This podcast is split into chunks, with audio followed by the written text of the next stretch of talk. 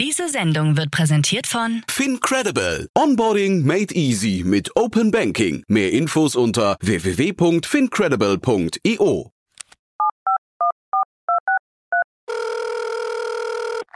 Hey, listen, I need some money. What do you need the money for? I've got a business proposition for you.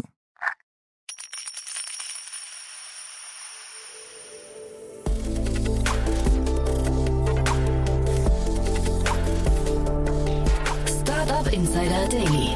VC Talk. Die angesagtesten Investoren im Porträt.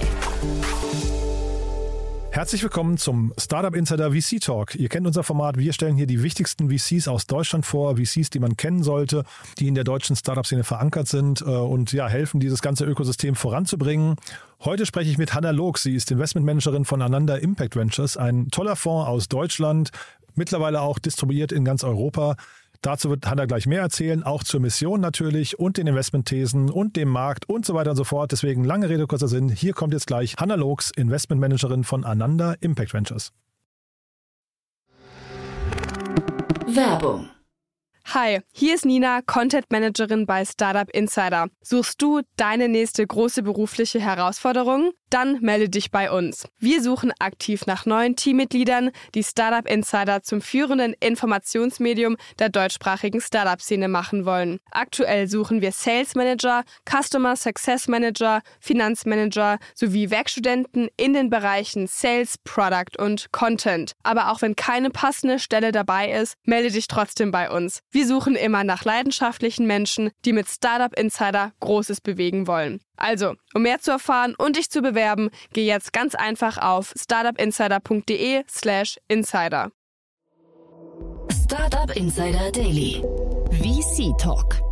Perfekt, ja, ich freue mich. Hanna Logs ist hier, Investmentmanagerin von Ananda Impact Ventures. Hallo Hanna. Hallo Jan, ich freue mich auch. Ja, es, ähm, ich musste eben zweimal hingucken. Hanna, das heißt ähm, eine Frau in der VC-Szene. Das gibt es auch nicht alle Tage, ne? Leider nein, aber es wird ja langsam ein wenig mehr.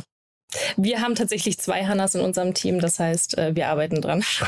cool. Müssen wir gleich noch ein bisschen vielleicht im Detail noch drüber sprechen, aber vielleicht bevor wir loslegen, heute geht es ja darum, euren Fonds vorzustellen ähm, und äh, quasi eure Investmentstrategie und sowas ein bisschen, ein bisschen, zu durchleuchten. Erzähl doch mal aus deiner Sicht, was ihr genau macht und wie ihr aufgestellt seid. Gerne. Ähm, der Name verrät es schon ein bisschen, Ananda Impact Ventures. Das heißt, wir sehen uns als ein Impact-Fonds. Das heißt, wir agieren wie ähm, jeder andere traditionelle VC auch, ähm, investieren aber ausschließlich ausschließlich in Impact-Themen ähm, und die das quasi über das Business-Modell auch dann skalieren.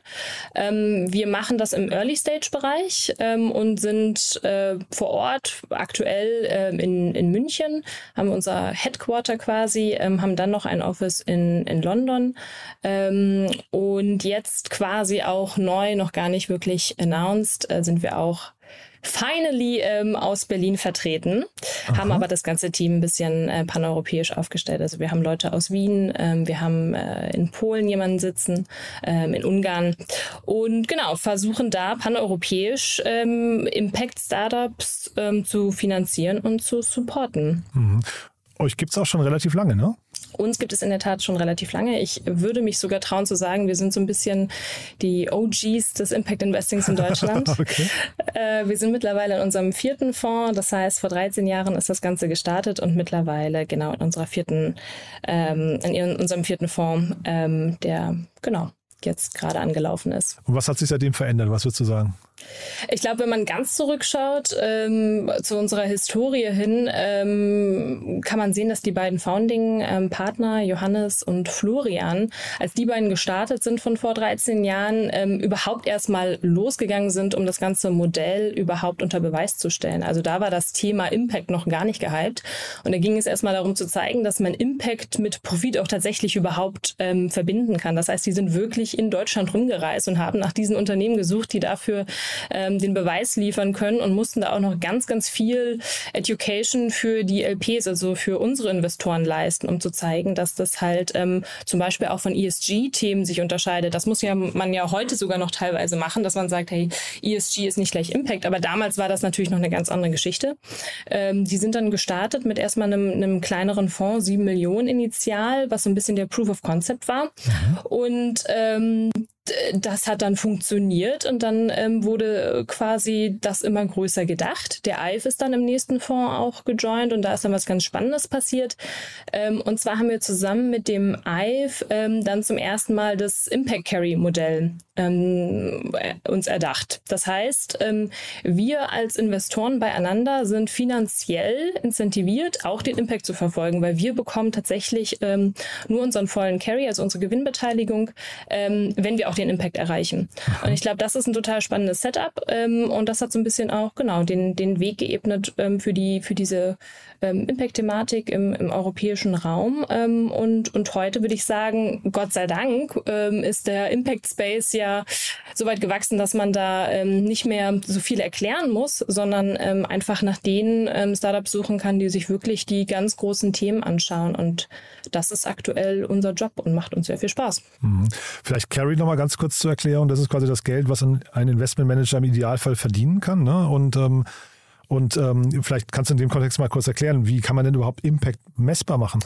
Das ist eine sehr, sehr gute Frage. Ähm, also das ist äh, immer unterschiedlich auf den Case, den man sich natürlich anschaut. Mhm. Ähm, wir versuchen das Ganze jetzt schon seit 13 Jahren. Jetzt ganz frisch kann man sich auch auf unserer ähm, Webseite oder Social Media Präsenz anschauen, haben wir unseren Impact Report rausgebracht, wo wir mal versucht haben, diese Historie nachzuzeichnen, ähm, um zu schauen, was wir eigentlich für Datenpunkte gesammelt haben. Und was wir im ersten Schritt erstmal machen, ist ähm, überhaupt zu verstehen ähm, aus einer Perspektive, äh, Perspektive der Theory of Change, also was verändert verändern wir eigentlich mit dem Produkt, in dem wir investieren wollen, zu schauen, was ist der Unterschied zwischen dem ähm, Outcome und Output, mhm. ähm, beziehungsweise eigentlich andersrum. Also was, was macht es, also was produziert das Unternehmen erstmal initial und was bedeutet das für die Gesellschaft? Ähm, um da auch sicherzustellen, dass ähm, wirklich das, der, das Impact-Thema ähm, at the core of the business ist. Äh, wir wollen nicht irgendwann in einen Interessenskonflikt kommen und ähm, in Unternehmen rein investiert haben, haben, die zum Beispiel bestimmte Transfermodelle machen. Ne? Also kann man ja auch wunderbar machen, mit der einen Sache Geld verdienen und dann irgendwie on the side auch sagen, hey, und wir machen damit auch ein bisschen was Gutes. Mhm. Ähm, das ist dann nicht für uns. Das schauen wir halt uns da erstmal an und dann versuchen wir, und im Idealfall funktioniert das dann halt eben gut, weil wir da schon eine gute Auslese gemacht haben, zu schauen, was sind die KPIs, die eigentlich beides zeigen. Mhm. Dass mit dem Revenue skalieren auch der Impact skaliert wird. Das heißt, ähm, wir haben dann meistens so zwischen drei bis fünf ähm, qualitative und quantitative. Also da versuchen wir so ein bisschen eine Mischung zu machen, dass wir beides haben, dass man dann so eine gute Abdeckung hat. Also äh, bestimmte qualitative ähm, Survey-Nachfragen jetzt zum Beispiel und dann einen Score draufzusetzen und dann äh, ganz klassisch quantitative. Das kommt dann aber immer auf das Modell an. Also bei einem ähm, Sustainability-Startup kann man da sicherlich ein bisschen ähm, vielleicht bessere äh, CO2-Ziele ähm, vielleicht ausmessen, aber da sind dann auch andere Themen vielleicht wichtiger. Ne? Mhm. Also sozusagen, ähm, wen erreicht man, wie viel erreicht man man. Und genau, das wird dann akkumuliert zu einer, zu einem Impact Score für uns. Und auf den äh, müssen wir immer schauen, weil wir den reporten ähm, und, und genau, darüber halt incentiviert sind. Mhm. Und seid ihr da auf Kurs? Da sind wir Gott sei Dank auf Kurs. ja. ja, ist ja spannend, ne, finde ich. Also, weil das ist, finde ich, eine für mich nicht greifbare Größe, deswegen frage ich. Ne? Ähm, also, die, da könnte, könnte es ja auch passieren, man hat sich total verschätzt und, und hat seinen Impact oder die Impact-Optionen und Potenziale hat man komplett falsch eingeschätzt. Ne? Das ist, das ist äh, klar, das ähm, sollte im Idealfall natürlich nicht passieren. Ähm, wir, wir sind auch flexibel, wenn man zum Beispiel bei manchen Themen, die wir uns anschauen, ähm, da passen die Impact-KPIs vielleicht auch nach einer gewissen Zeit nicht mehr, weil sich das Problem vielleicht auch verändert hat. Also eine, alleine eine Pandemie ändert ja vielleicht ganz, ganz viel erstmal an bestimmten Systemen, die man sich vorher angeschaut hat. Und da haben wir natürlich eine gewisse Flexibilität, sonst auch nochmal zu sagen, da steuern wir nochmal nach und gehen mit den äh, Gründern ins Gespräch, was da die richtigen ähm, KPIs sind. Aber in der Tat, wenn wir es zu dem Punkt kommen würde, dass ähm, wir uns nicht nur vertan haben, sondern das Gründerteam vielleicht irgendwann entscheidet, hey, ähm, der Impact, das ist es nicht mehr für uns. Äh, da haben wir sogar tatsächlich Klauseln drin, dass wir mit einem Mission Drift, so nennen wir das, ähm, aussteigen können. Also dann dürfen wir verkaufen, weil wir sind halt in it auch für, für den Impact. Und äh, da sollten wir ganz, ganz natürlich ein gutes Auge drauf haben, wenn wir mit den äh, Gründerteams initial sprechen, ähm, dass das schon mal genau der richtige Fit ist an mhm. Leuten. Ich habe ja hier immer wieder Impact Startups, ähm, da gibt es ja zum Glück jetzt auch sehr, sehr viele oder ne, die irgendwie im Cleantech, Nachhaltigkeitsbereich und so weiter unterwegs mhm. sind. Aber ich habe hier auch zum Beispiel Tina Dreimann von Better Ventures oder den Otto Birnbaum von Revent immer wieder zu Gast. Und ich finde es immer spannend zu sehen, dass die alle irgendwie eigentlich ganz optimistisch und gut gelaunt sind, weil ich, äh, man beschäftigt sich ja eigentlich also in dem Bereich, in dem ihr unterwegs seid, man beschäftigt sich eigentlich mit großen Problemen, wo man ja gar nicht genau weiß, ob die jedes Mal zu lösen sind oder es hat auch viel mit Ungerechtigkeit zu tun und so. Ähm, wie, wie ist da dein Blick drauf? Wie, wie optimistisch und, und gut gelaunt seid ihr?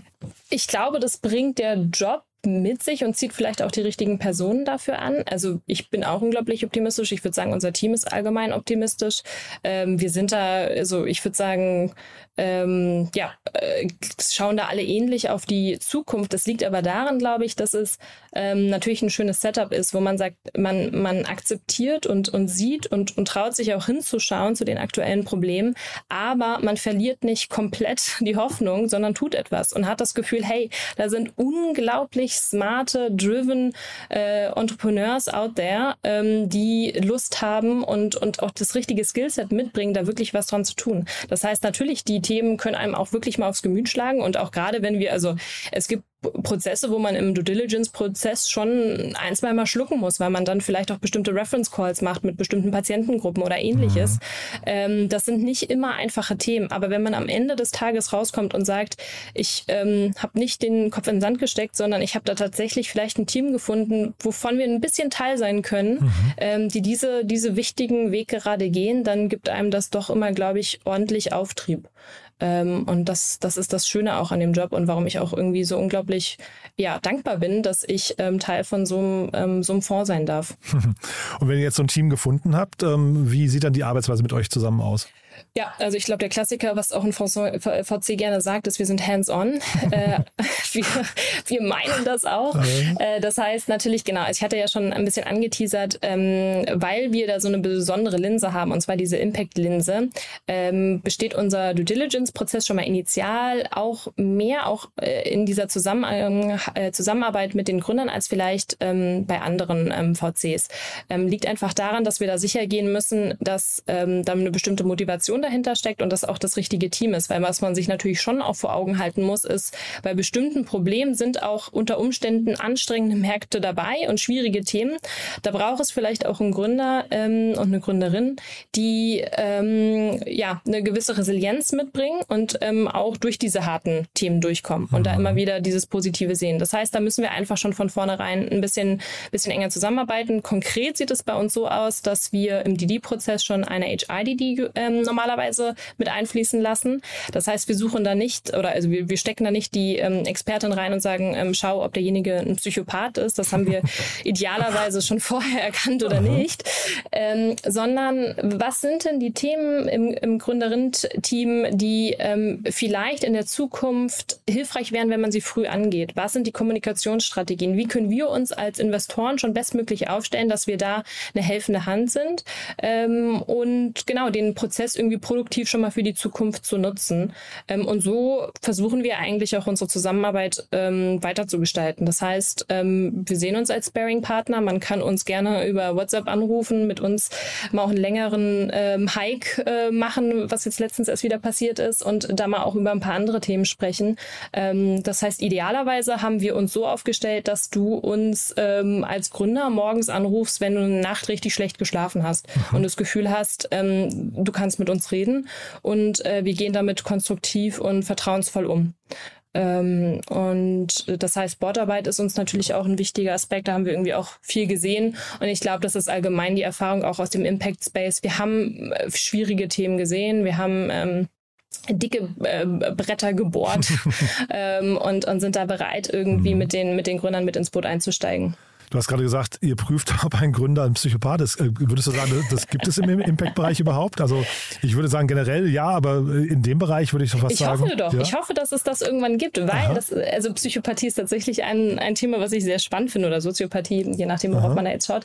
Ähm, aber im Endeffekt ist, ist ein Psychopath oder ein Soziopath, äh, kann man auch unter ähm, Geschlechtern nochmal unterschiedlich sehen. Einer, Aha. der sich natürlich in der Gesellschaft maximieren will, ähm, Macht und ähnliches. Ähm, und ich hoffe, dass der Impact Space irgendwann so einer ist, der von der Gesellschaft so gewertschätzt wird, dass auch ein Psychopath Interesse hat, ein, ähm, ein Impact Startup ähm, zu gründen. Also Idealerweise, ja, cool. ja, genau, ja, können wir das äh, trotzdem auslesen Aha. und ähm, heißt aber auch nicht, na, wobei auch nicht äh, glücklicherweise. Es gibt ja auch, also das ist, äh, das ist ja eine hochkomplexe ähm, Geschichte, ähm, aber diese Leute können natürlich auch total ähm, positiven Mehrwert für die Gesellschaft leisten. Das muss man natürlich jetzt auch nicht verteufeln. Mhm. Geht aber ein anderes Thema rein. Aber ich meine grundsätzlich die Wertigkeit von Impact soll hoffentlich weiter ähm, weiter steigen und so, dass mhm. auch ähm, ja da jeder äh, selbstoptimierende Person auch Lust hat, irgendwie beteiligt zu sein. Mhm.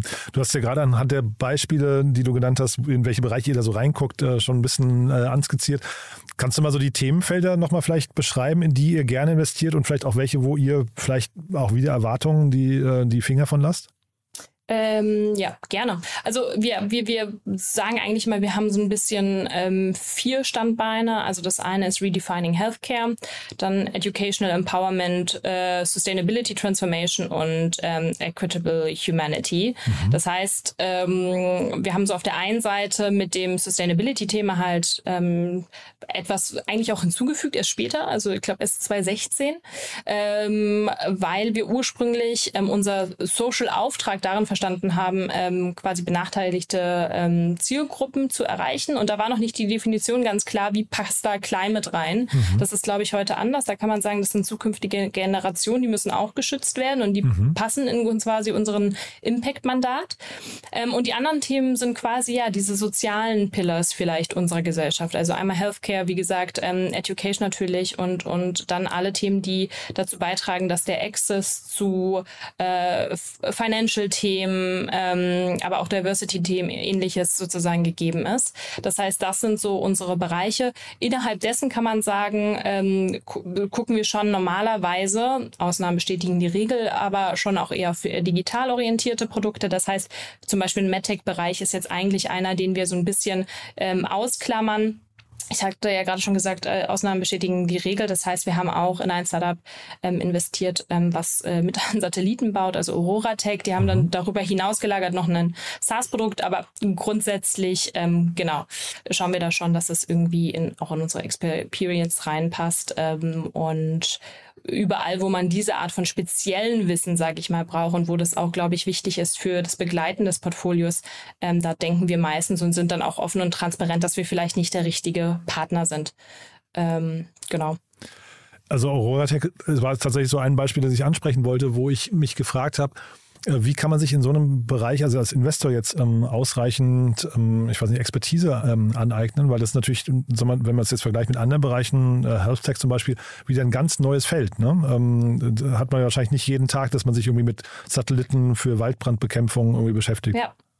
Ja, das Interessante ist, zu dem Deal sind wir gekommen, so wie wir dann zu solchen Themen nämlich ähm, grundsätzlich kommen, ähm, und zwar über eigene Research. Das heißt, ähm, mein wundervoller Kollege äh, Felix Ferstl hatte eine, eine Wildcard und hat gesagt, er möchte sich ein Thema gerne angucken, weil er das so spannend findet und er da das große Problem sieht. Und so denken wir allgemein beim Deal Sourcing. Wir gehen erstmal vom Problem aus, mhm. was ist denn ein großes Problem und gehen dann in die Research rein, ohne zu wissen, wohin es uns dann vielleicht führen wird. Ähm, und und äh, ja, Felix hat es dann dahin geführt, dass er bei Aurora angeklopft hat, Aha. weil er gesehen hatte, dass dieses Startup sich halt ganz proaktiv ähm, mit dem Thema Waldbrände auseinandersetzt, dass Aha. die Lösung dann ähm, halt eben Satelliten mit eingeschlossen hat. Das Aha. war vorher nicht so antizipiert, ähm, hat dann aber gepasst und dadurch, dass da ähm, eine Person natürlich schon ganz proaktiv die Research betrieben hat, ähm, war dann auch der Fit gegeben, dass man dann doch der richtige Partner irgendwie für diesen ganz speziellen Case ähm, dann ist. Mhm.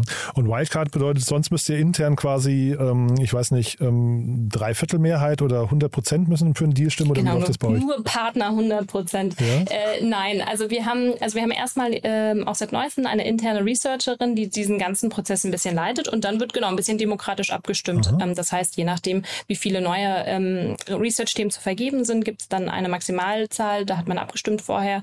Man kann so viele Stimmen verteilen, wie man dann halt denkt, dass das äh, Thema wichtig ist. Mhm. Und man versucht halt allgemein, also sozusagen, dass wir alle sozusagen on the lookout sind nach den großen Themen, die wir glauben, die noch unsere Aufmerksamkeit ähm, brauchen und mhm. erstellen diese Listen und dann, dann, genau stimmen wir ab und äh, gehen da jeweils tiefer rein. Und du hast ja von den Carry schon mal kurz angesprochen. Das heißt, ähm, es gibt ja immer diesen, diesen Konflikt oder es, es war, glaube ich, mal ein Konflikt zwischen Purpose und Profit. Ne? Ähm, kannst du mal dieses Spannungsfeld aus eurer Sicht nochmal beschreiben?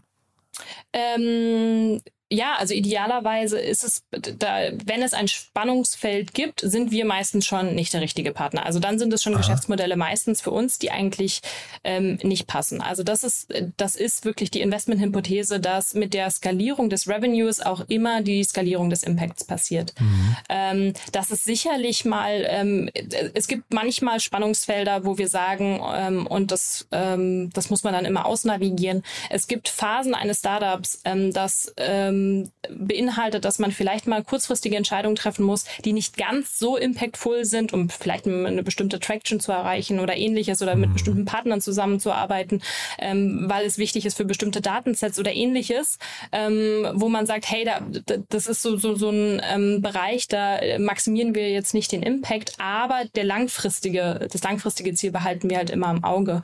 Ähm, das gibt es, aber dass wir ähm, jetzt wirklich in einen Konflikt kommen und sagen müssen, hey, äh, Profit oder ja genau, wie man es nennen möchte, Purpose, Impact, das sollte nicht passieren nach unserer initialen Auslese. Und ähm, ich glaube, das funktioniert auch gut. Ist denn dieser ganze, sagen wir, diese Purpose-Bewegung ähm, und Impact-Bewegung, langt die als Marktgröße hinterher und als Motivation, um ähm, möglichst schnell auch in die Profitabilität zu kommen? Also man hat ja, ich meine, wir sind so, du bist ja auch in Berlin, glaube ich, ne? Das ist eine Berliner mhm. Blase so ein bisschen manchmal auch, dass man denkt, naja, da, alle wollen jetzt quasi, dass die Welt verbessert wird, aber ich glaube, sobald man da ein bisschen rauszoomt, ist das ja oft auch gar nicht so. Ähm, langt das von der Größe her? Ähm, äh, du meinst jetzt sozusagen überhaupt die Motivation erstmal zu haben oder auf dieser, äh, bei dieser Blase mit dabei sein zu wollen? Ja, also, genau. Ich möchte jetzt ungern ähm, äh, Unternehmen nehmen, die ich hier im Podcast hatte oder sowas, wo man immer das Gefühl hat, naja, okay, aber langt die Marktgröße, die Sie gerade ad äh, adressieren, nee, so. äh, langt die Marktgröße so gerade, mhm. ähm, um schnell genügend, ausreichend genügend, ähm, ähm weiß nicht, Kunden zu akquirieren, die dann trotzdem die nächste Stufe quasi erreichbar machen. Ne? Ich, also, äh, also ich verstehe den, die, die Überlegung, aber ich, in den Bereichen, wo wir uns bewegen, eigentlich nicht. Also wie gesagt, wir kommen ja aus einer Linse, wo wir sagen, wir schauen uns schon also wirklich die größten äh, Themen und Probleme mhm. äh, der Welt an. Mhm. Wenn es da keine Märkte gibt, dann, dann würde ich wirklich sagen, dass wir alle sehr negativ abends ins Bett gehen. Ähm, aber wie du ja schon mitbekommen hast, sind die Impact-Investoren alle nicht ähm, schlecht gelaunt. Das mhm. heißt, da glauben wir schon daran, dass die, ähm, dass die Märkte groß genug sind. Ähm, und wie man es dann skalieren kann, das ist dann immer noch mal eine, eine andere Frage. Also ob es dann mal vielleicht initial ein bisschen länger dauert ähm, hier und da. Ähm, das kann unter Umständen sein. Das ist ähm, nicht immer der Fall, aber wenn es der Fall sein sollte, ähm, haben wir das große Glück, dass wir auch durch unsere lange Historie ähm, die LPs, also wie gesagt unsere Investoren an Bord haben, die ähm, zum großen Teil dann doch auch ein Impact-Interesse haben und die auch ein Verständnis dafür haben, ähm, dass wir in, in Unternehmen rein investieren wollen, die wirklich große Themen halt angehen mhm. und damit dann vielleicht auch einen längeren Atem haben müssen. Das heißt, wir fühlen uns da auch von unserer Investorenbasis ähm, alles andere als irgendwie unter Druck, sondern vielmehr ähm, enabled, da halt wirklich ja das langfristige Impact-Thema im, im Auge zu behalten. Mhm. Das macht es vielleicht dann auch nochmal einfacher. Hattest du eigentlich auch mal eine Wildcard? Ähm, ja, ich hatte auch mal eine Wildcard. Ähm, ich habe mir, also äh, Thema Femtech habe ich mir mal spezieller nochmal angeschaut, ähm, auch aus einer Impact. Also da, da, war bei uns eher die Frage, ähm, braucht es uns da als Impact-Investoren? Hört man ja immer wieder das Thema und äh, mhm. da wollten wir verstehen oder da wollte ich gerne verstehen, was, was unsere Rolle ist als Impact-Investor. Ähm, sind wir auch immer noch dran. Also es ist kein geschlossenes Thema. Mittlerweile macht es eine Kollegin von mir mit auch. Und ähm, genau, da mal schauen, ob wir ähm, uns, uns äh, als richtigen Partner sehen. Ah ja. Ne, weil ich wollte eigentlich im Prinzip darauf hinaus, ähm, wo es bei dir vielleicht so kribbelt. Ne? Was sind so die Themen, die dich, wenn du sagst, abends ins Bett gehen, wo man halt noch wach liegt und sagt, boah, da, entweder darum müsste sich mal jemand kümmern oder cool, da habe ich gerade was entdeckt, toll, dass sich jemand drum kümmert. Ne? Ähm, deswegen frage ich. Ja, genau. Also ich meine, dieses ganze Thema, das ist tatsächlich schon eins. Also was ganz, ganz spannend in dem Bereich ist halt ähm, in dem Femtech-Thema, ähm, da ist ja das die große Diskussion. Und, äh, Femtech hat eigentlich was damit zu tun, dass es ähm, einen, einen Data Gap äh, gibt. Ne? Also sozusagen die Daten, medizinischen Daten, die wir ähm, größtenteils aktuell nutzen für medizinische Produkte, mhm. sind ausschließlich oder größtenteils auf männlichen Probanden ähm, angelehnt. Das heißt, ganz viele unserer medizinischen Findings ähm, wissen wir gar nicht, inwiefern sie sie eigentlich auch für Frauen anwendbar sind. Mhm. Ist nicht nur im medizinischen Bereich, also gibt es ja wunderbare Beispiele für irgendwie auch in der Autosicherheit oder ähnliches, dass äh, unter Umständen bestimmte Automodelle eigentlich gar nicht für Frauen geeignet sind von den Sicherheitsvorkehrungen, weil sie davon ausgehen, dass der Mensch nicht kleiner als 1,70 zum Beispiel sein darf. Ähm, oder äh, schwangere Frauen werden als äh, männliche quasi Dummies gebaut mhm. mit einem dickeren Bauch. Entschuldigung, jetzt lachen, so ich wollte eigentlich gar nicht lachen, das war jetzt fast respektierlich. Ja. ja.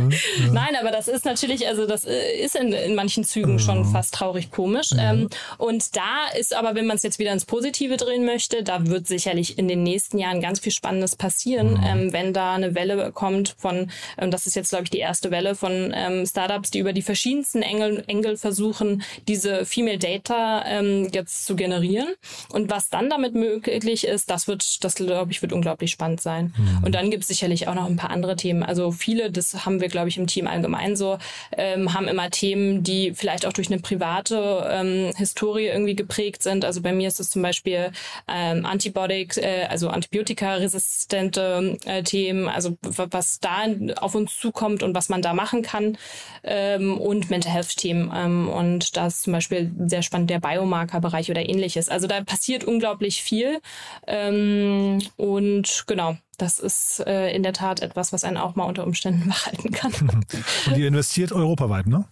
Wir investieren europaweit. Ähm, wir haben schon einen kleinen Fokus auf ähm, Dach, UK, mhm. ähm, Skandinavia, aber ähm, grundsätzlich sind wir offen und haben auch im Portfolio ähm, paneuropäische paneuropäische Startups. Mhm. Na, ich dachte eher sogar fast, man müsste noch mehr rauszoomen, ne? so Afrika oder ich weiß nicht, Schwellenländer generell oder sowas sich vielleicht auch noch vornehmen. Ich dachte, das könnte so quasi Teil eurer Mission sein, aber ähm, ist vielleicht äh, auch jetzt zu weit gegriffen. Ne?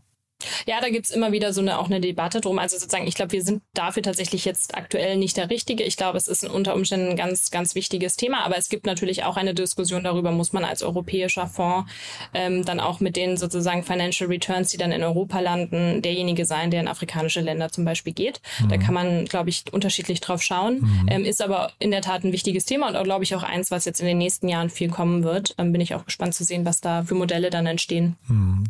Und jetzt vielleicht nochmal so zwei, drei Investments von euch. Aurora Tech haben wir gerade schon angesprochen. Ähm, Klim hatte ich hier schon zu Gast zum Beispiel, weil das letzte, was ich jetzt bei euch auf Crunchbase gesehen hatte. Ähm, vielleicht magst du uns mal durchführen, so zwei, drei Unternehmen, wo du sagst, dass die irgendwie so, also ich, wahrscheinlich immer ein bisschen gemein, wenn man sagt, herausragend sind, aber du aber sagst, die sind erwähnenswert aus dem einen oder anderen Grund. Ähm, sehr gerne. Also genau, du hattest ja jetzt gerade schon welche genannt. Es gibt noch darüber hinaus jetzt auch aus dem aktuellen Fonds, den wir, ähm, wo wir jetzt raus investieren, zum Beispiel Nature Metrics.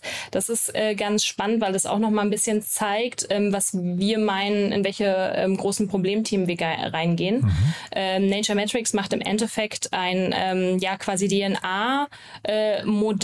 äh, für ähm, für Biodiversity. Ähm, also die haben ein, eine eine Methode entwickelt, mit der der man selber relativ einfach DNA-Samples aus deiner, ja, aus dem Biodiversitätsraum äh, ähm, ähm, nutzen kann mhm. und äh, erschließen kann. Und das kann man dann natürlich für ganz viele verschiedene Lösungen nutzen. Und Biodiversity ist einer der ganz, ganz großen Themen natürlich im, äh, in, im Bereich des irgendwie unserer Planetengesundheit, sage ich mal. Ne? Das ist ja nicht nur äh, Treibhausgase, sondern da sind halt eben noch ganz viele andere große Themen, die wir angehen müssen. Und ähm, genauso ist auch wieder dieses Investment entstanden. Also unsere äh, Partnerin ähm, Zoe hatte da schon immer was auf dem Radar, dass sie da gerne in dem Bereich was machen wollte. Und als dann Nature Metrics mit also wirklich einer groundbreaking ähm, Methode mit diesem DNA-Gewinnungsmodell ankam, dann war das natürlich irgendwie ein perfekter Fit. Ähm, dann, wenn man ein bisschen auf die andere Seite äh, schaut, ähm, zum Beispiel AESO, ähm, macht äh, dann wieder im Mental Health Bereich was. Also die haben im Endeffekt einen, einen hochautomatisierten Prozess geschaffen, um ähm, Cognitive Behavioral Therapy, also so eine Art verhaltenstherapeutischen Ansatz, ähm, skalierbar zugänglich zu machen ähm, und sind damit halt der UK-Leader in diesem Bereich mhm. ähm, geworden, was sehr spannend ist. Und dann ähm, zum Beispiel Resourcify, ähm, ein Deal, den ich damit begleitet habe, ähm, ein Unternehmen, was auch wieder ähm, quasi aus der Problemperspektive ähm, gekommen ist, und zwar die ähm, des ähm, kommerziellen ähm, Abfallmarktes.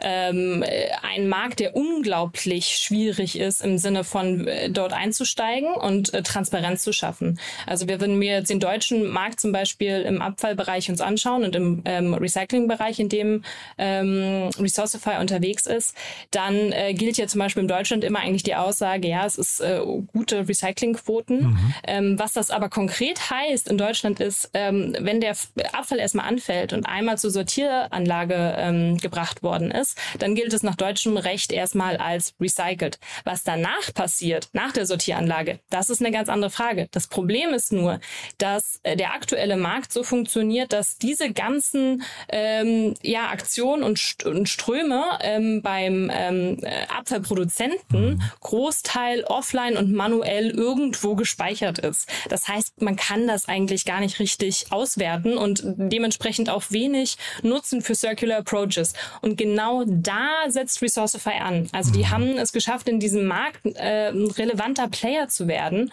und digitalisieren komplett den ganzen, ähm, die ganzen Abfallströme und ähm, zum ersten Mal zeigen damit den, den Abfallproduzenten, also großen Unternehmen, ähm, und die haben wirklich die ganz großen Unternehmen mit an Bord, ähm, zu zeigen, hey, da fällt euer Abfall an und das passiert damit eigentlich. Und weil wir die ganze Marktexpertise haben, weil wir bei so vielen großen Unternehmen Unternehmen sind, können wir euch auch sagen, was eigentlich die ähm, Circular ähm, ja, äh, Optionen sind und, und vielleicht auch neu gedachten, weil wenn irgendwo mal jemand auf was gekommen ist, dann kriegt das äh, Resourcify mit und ähm, kann das dann wieder als Best Practice quasi an andere Unternehmen ähm, weiterleiten. Und ähm, ja, das ist natürlich spannend und ähm, auch ähnlich, wie gesagt, aus dieser Problemdenke heraus entstanden ähm, und damit ein wunderbarer Fit für uns. Mhm. Ich finde es immer so spannend. Also, ne, wir, wir reden bei Impact Startups wirklich immer über ganz, ganz tolle Lösungsansätze und dann fragt man sich aber, warum geht das nicht schneller? Ne? Ist das hinterher, also jetzt, ich will jetzt nicht Resourcify da zu nahe treten, mhm. aber man fragt sich jetzt eigentlich natürlich, das sind ja Lösungen, die braucht man im Prinzip eher heute als morgen. Und ähm, was ist denn notwendig, damit die sich möglichst schnell etablieren? Ist das hinterher nur Geld oder was sind so vielleicht die anderen ähm, Dinge, die solchen Unternehmen noch fehlen? Sind es zu viele Regularien, die man vielleicht noch aus dem Weg ähm, räumen müsste? Sind es irgendwelche Lobbyisten oder was? Also ne, jetzt vor allem Blick auf den deutschen Markt, aber vielleicht auch äh, international. Ja, ich glaube, es, also es, es äh, kommt natürlich auch extrem wieder auf der, also Impact ist ja nicht Impact, es ja, kommt ja, natürlich auf das Segment an. Also bei Resourcify ist es glücklicherweise gerade so, dass das Thema natürlich jetzt ähm, eher Aufwind hat. Also da geht's gerade eine eher sehr, sehr schnelle Skalierung. Mhm. Aber es gibt natürlich Themenbereiche, also einfach jetzt an dem Beispiel kann man auch sagen, da spielt einem einfach zugute, was für Themen sind in der Gesellschaft natürlich auch viel diskutiert. Und ähm, da kann man vielleicht auch sagen, ähm, da spielt Impact Investing nämlich auch eine Rolle. Also nicht nur als Geldprovider, sondern sondern halt auch immer wieder in die Szene gehend und sozusagen auch diese Themen nach außen bringt. Ähm, auch wenn es nur ein kleiner Teil ist, da gibt es natürlich ähm, ganz andere wichtige Hebel, warum eine Gesellschaft über bestimmte Themen mehr redet. Aber da kann man natürlich auch einen Beitrag leisten. Ähm, ansonsten, ja, natürlich, also ich glaube, das hat es in sich, dass man, wenn man die großen Probleme anschaut, dass sie manchmal halt nicht so einfach sind, weil sonst wären sie ja vielleicht auch gelöst. Mhm. Das heißt, es ist es manchmal, also wenn wir uns das Gesundheitswesen anschauen, mhm. ähm, jetzt alleine auch in Deutschland, das sind teilweise nur mal schwere Themen. Ähm, und, und dann geht es, glaube ich, darum, dass man genau ähm, das richtige Gründerteam deswegen auch dann hat, weil es, es reicht nicht nur driven zu sein und ambitioniert und ähm, da vielleicht auch eine grundsätzlich gute Idee zu haben, sondern auch ein echtes Verständnis, was es dafür braucht. Mhm. Dann einmal die Resilienz zu haben, vielleicht auch andere Kontakte und da mit den unterschiedlichen, und da kommt Diversität vielleicht auch wieder ins Spiel, ähm, mit einem diversen Blick drauf zu schauen. Denn idealerweise ist es natürlich nicht eine komplett homogene Gründergruppe, die vielleicht dann auch mit einer sehr, ja, ähm, traditionellen Sichtweise auf bestimmte Probleme schaut, sondern da Teams, die sich da gegenseitig irgendwie ähm, ja, positiv beeinflussen und neue Perspektiven haben. Mhm. Ja, also das mit, dem, mit der öffentlichen Wahrnehmung und dem Rückenwind, da gebe ich dir natürlich recht, aber zeitgleich, ähm, man kennt die Themen ja oft auch schon länger. Ne? Das heißt, eigentlich ist es fast schade, so lange zu warten, bis sie Rückenwind bekommen, sondern eigentlich, ich würde jetzt sagen, bei euch oder äh, anderen Impact-Startups, die gucken ja viel, viel weiter in die, in die Zukunft eigentlich. Ne? Ähm, ja, genau. Also das eine schließt das andere irgendwie ähm, nicht aus. Mhm. Ähm, und ja, also das, ich glaube, da ist es immer ähm, die Frage, wie man da jetzt drauf schaut. Also wenn man diese ganz großen Probleme anschaut, natürlich ist es dann auch immer ein schwerer Maßstab, das bei dem jeweiligen Startup anzulegen und zu sagen, naja, wie viel, wie viel habt ihr denn da jetzt irgendwie erreicht oder ähnliches. Ähm, aber grundsätzlich muss man schon sagen, und ich glaube, das ist halt schon das positive Zeichen der ganzen Impact-Investing-Industrie, dass wir halt eben, das ist, deswegen sage ich ja auch immer so, ich bin so dankbar, dass wir das alles nicht mehr erklären müssen. Mhm. Es ist wunderbar mhm. gezeigt an, an, an uns. Also ähm, wenn man sich jetzt zum Beispiel auch anschaut, irgendwie Differenzierungsmerkmale voneinander. Von ein paar Jahren hätte ich sagen können, wir machen Impact Investing und das wäre es mhm. gewesen. Das wäre unsere Differenzierung gewesen. Mittlerweile ähm, strömt halt nicht nur Kapital, sondern auch das Talent, ähm, die Aufmerksamkeit und ähnliches in diese Bereiche rein. Das heißt, ich, wie gesagt, bin da optimistisch, dass wir für einige der, der großen Themen zumindest einen, einen Beitrag leisten können. Ähm, dass es natürlich nicht alles nur ähm, über Startups funktioniert, das ist, glaube ich, aber auch ähm, klar. Hm. Gibt es denn eigentlich ähm, Startups, wo du sagst, die wir, wir hätten eigentlich gerne, dass sie sich für uns entscheiden, aber die aus irgendwelchen Gründen dann sagen, ihr seid nicht die richtigen für uns? Das sind mir erstmal überhaupt schon mal die Liebsten. Das finde ich erstmal schon mal gut. okay. Finde ich spannend. Also ja. Ich glaube, da kann man am meisten mit lernen. Ja, also ich, also ich von ja, lernen, genau. Cool. Ähm, äh, das, das würde ich dann immer gerne verstehen wollen und ist einem auch sicherlich schon mal passiert. Also sozusagen, dass man, äh, desto kritischer die Person ist, desto, genau, glaube ich, äh, mehr steckt da vielleicht auch mal dahinter. Mhm. Ähm, ich glaube, man hat immer ein bisschen noch das Problem ähm, im Impact-Space-Bereich ähm, auch, dass man ähm, vielleicht sozusagen gesehen wird als jemand, der ähm, ja nicht ein gleiches Ambitionslevel hat oder vielleicht nicht die gleichen äh, profitablen irgendwie Aussichten. Das ist bei uns nicht der Fall. Ähm, aber da, da ist vielleicht manchmal noch so eine Frage, dass man da irgendwie in verschiedenen Kästen denkt und dass man sagt, okay, wenn ich jetzt Impact Investor an Bord nehme, ähm, dann signalisiere ich damit irgendwie, dass ich nicht den gleichen Growth haben will oder ähnliches. Mhm. Ähm, du meinst, weil ihr zum äh, Beispiel keine Unicorns bis dato im Portfolio habt oder wo, Genau, ja? wir mhm. haben ja eine ganz andere Historie, als ja. wenn man sich jetzt, ähm, wenn man dann zurückschaut, einmal irgendwie auch von vor zehn Jahren und sagt, ja, welche Unicorns habt ihr denn da? Da war ja erstmal ein ganz anderer Auftrag, ähm, mhm. den, den es zu zeigen galt. Mhm. Und auch, auch, das ist, glaube ich, auch das Schöne, authentisch zu zeigen galt. Ne? Also man mhm. hat da wirklich ja auch gesagt, und da sind wir auch heute noch. Also ich glaube, ähm, man, man kann, und das ist vielleicht auch gut, dass wir deswegen den Impact Carry haben, man kann schon mal verloren gehen in der VC-Bubble und ähm, bei vielleicht einem unglaublich tollen Venture Case, also bei unglaublich guten ähm, kommerziellen Aussichten, dass man fast ein Äuglein zudrücken möchte und sagen möchte, naja, die machen ja schon irgendwie was Gutes und Impact. ähm, und dafür ist dann das ganze Team da, dann auch mal da nochmal zu rütteln und zu sagen, ist es, ist es denn wirklich so? Das heißt, ähm, das ist auch, auch äh, bis heute so. Und ähm, ja, also äh, bisher, glaube ich, konnten, haben wir einen guten Job darin gemacht, dann doch die, die Leute von uns zu überzeugen, warum wir die richtigen sind. Ähm, aber immer gerne weiterhin Kritik und äh, Überzeugungsarbeit. Nee, ich frage auch dahingehend, ich habe ja gerade Better Ventures und Revent angesprochen, aber es gibt ja wirklich auch äh, ne, Green Generation Fund und so weiter. Es gibt ja wirklich viele, ja. die jetzt gerade in, diese, äh, in diesem Markt sich ähm, tummeln oder auch neu entstehen. Und das kann ja natürlich dann hinterher auch bedeuten, dass es vielleicht so ein Hauen und Stechen um die besten Gründerteams gibt, ne? Ja, also ich meine erstmal grundsätzlich, ich glaube, ich habe das Gefühl, dass es Gott sei Dank im Impact Space sich nicht gerade anfühlt, dass wir uns gegenseitig alle irgendwie die kalte Schulter ähm, zuweisen, sondern mhm. es ist eher der Gegenteil des Fall. Also es Man ist echt interessant. Ne?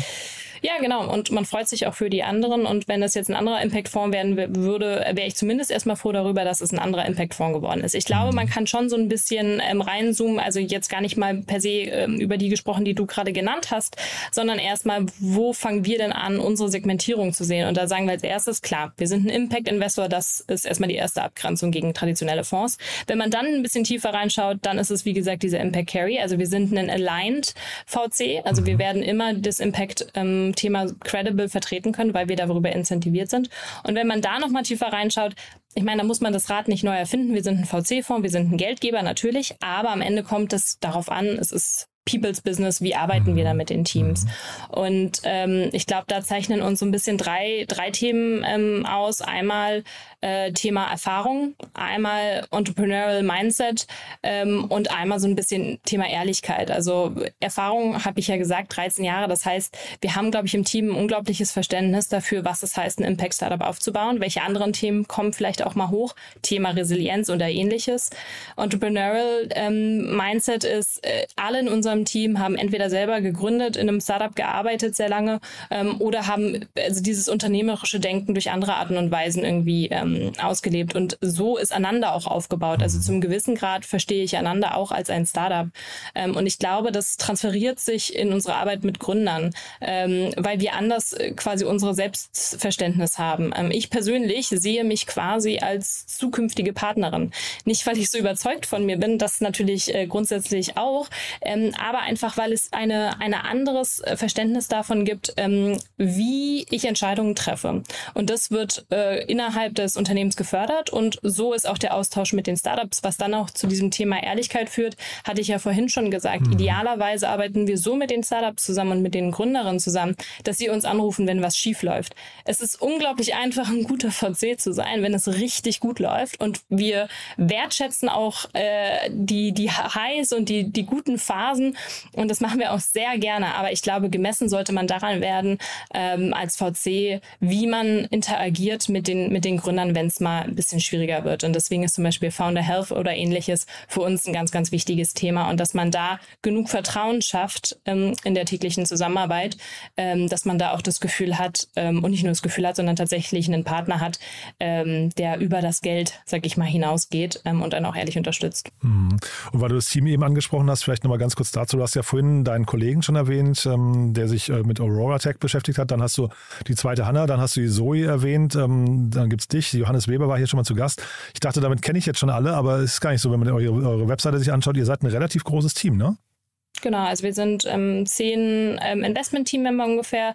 Dann ähm, die Hanna, die ist unsere Researcherin zum Beispiel. Also wir haben auch ein paar ähm, Positionen, die quasi jetzt nicht per se ähm, reines Investment-Team sind ähm, und eine HR-Expertin, unsere Sabine, genau, und dann natürlich Unterstützung auch ähm, im Office und im Financial ähm, Backoffice. Mhm. Ähm, aber genau, wir haben äh, alleine im Investment-Team zehn Leute, die ähm, uns fest unterstützen und dann haben wir ähm, auch noch, genau, die, natürlich die, die, die Interns, die ab und zu dann sind und dann auch ein Scout-System, wo wir Personen dabei haben, die, genau, sozusagen nicht Vollzeit, aber uns tatkräftig ähm, unterstützen mhm. im Scouting-Bereich. Und ich habe gesehen, ihr sucht Mitarbeiter. Ne? Das bringt mich vielleicht nochmal zur letzten Frage.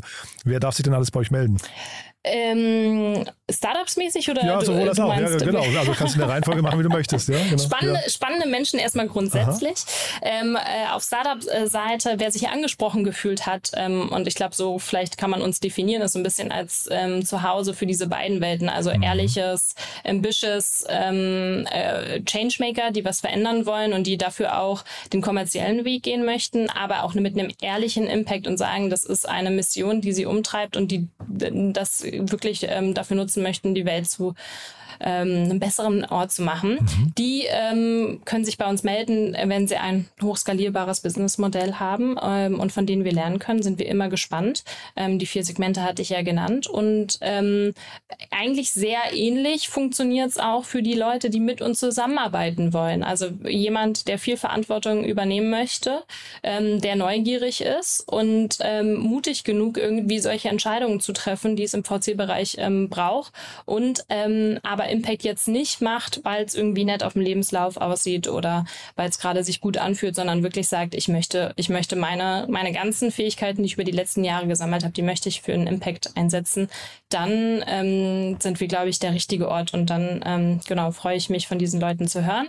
Und auch sonst Leute, äh, von denen man vielleicht manchmal nicht denken würde, dass es passt. Ist. Ich finde einen Austausch gerade mit Menschen, die eigentlich nicht in die eigene Bubble passen, eigentlich auch immer mit am spannendsten. Das heißt, auch eigentlich jeder andere darf sich gerne mal melden. Sehr cool. Dann ja, also mit meinen Fragen sind wir eigentlich durch. Ich weiß gar nicht, haben wir was Wichtiges vergessen aus deiner Sicht? Ähm, ich überlege gerade nochmal, aber nein, ich glaube, wir haben viele spannende Themen gecovert und ich freue mich, ähm, dass ich heute mit dabei sein durfte. Dito, ja, war ganz, ganz toll, würde ich sagen. Ähm, war eine, eine, spannende Reise. Wie gesagt, ich habe das Grundgefühl immer bei diesen, äh, ich, ich sage jetzt einmal mal, bei diesen Impact ähm, VCs, dass, dass ihr einfach dafür sorgt, dass die Welt ein besserer Ort wird oder dass wir zumindest die Kurve noch kriegen, finde ich, finde ich großartig. Deswegen danke für die Mission und danke, dass du da warst. Danke, Jan, für deine Einladung. Bis dann. Ciao, Hanna. Bis dann. Ciao, ciao. Werbung.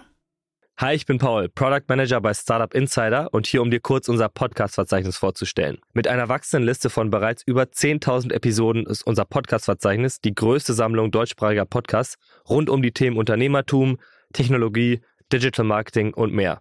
Nutze jetzt die verschiedenen Filter, um Podcasts zum Beispiel nach ihrem Themenschwerpunkt, Gästen oder Erscheinungsdatum zu sortieren, damit du genau das findest, was dich interessiert. Also, wenn das was für dich ist, dann besuche jetzt ganz einfach unsere Plattform auf startupinsider.de/slash insider. Startup Insider Daily VC Talk. Die einflussreichsten Akteure der Investorenszene im Porträt. Ja, das war Hannah Looks, Investmentmanagerin von Ananda Impact Ventures. Ein tolles Gespräch fand ich, hat mir großen Spaß gemacht. Immer großartig zu sehen, dass Kapital in die richtigen Unternehmen investiert wird, die dann wiederum helfen oder daran arbeiten, dass die Welt ein besserer Ort wird. Dafür vielen Dank und euch auch vielen Dank fürs Zuhören. Wie immer die Bitte, wenn euch gefällt, was wir hier tun, empfehlt uns doch gerne weiter. Ihr kennt bestimmt jemanden, der uns noch nicht kennt. Und ja, wenn die oder derjenige hier vielleicht mal reinhören wollen, dann tut ihr auf beiden Seiten ein gutes Werk. Denn zum einen schafft ihr eurem Bekannten, eurer Bekannten ein Hörerlebnis und uns vielleicht einen neuen Stammgast. Dafür vielen, vielen Dank an euch und ansonsten euch einen wunderschönen Tag. Bis nachher oder bis morgen. Ciao, ciao.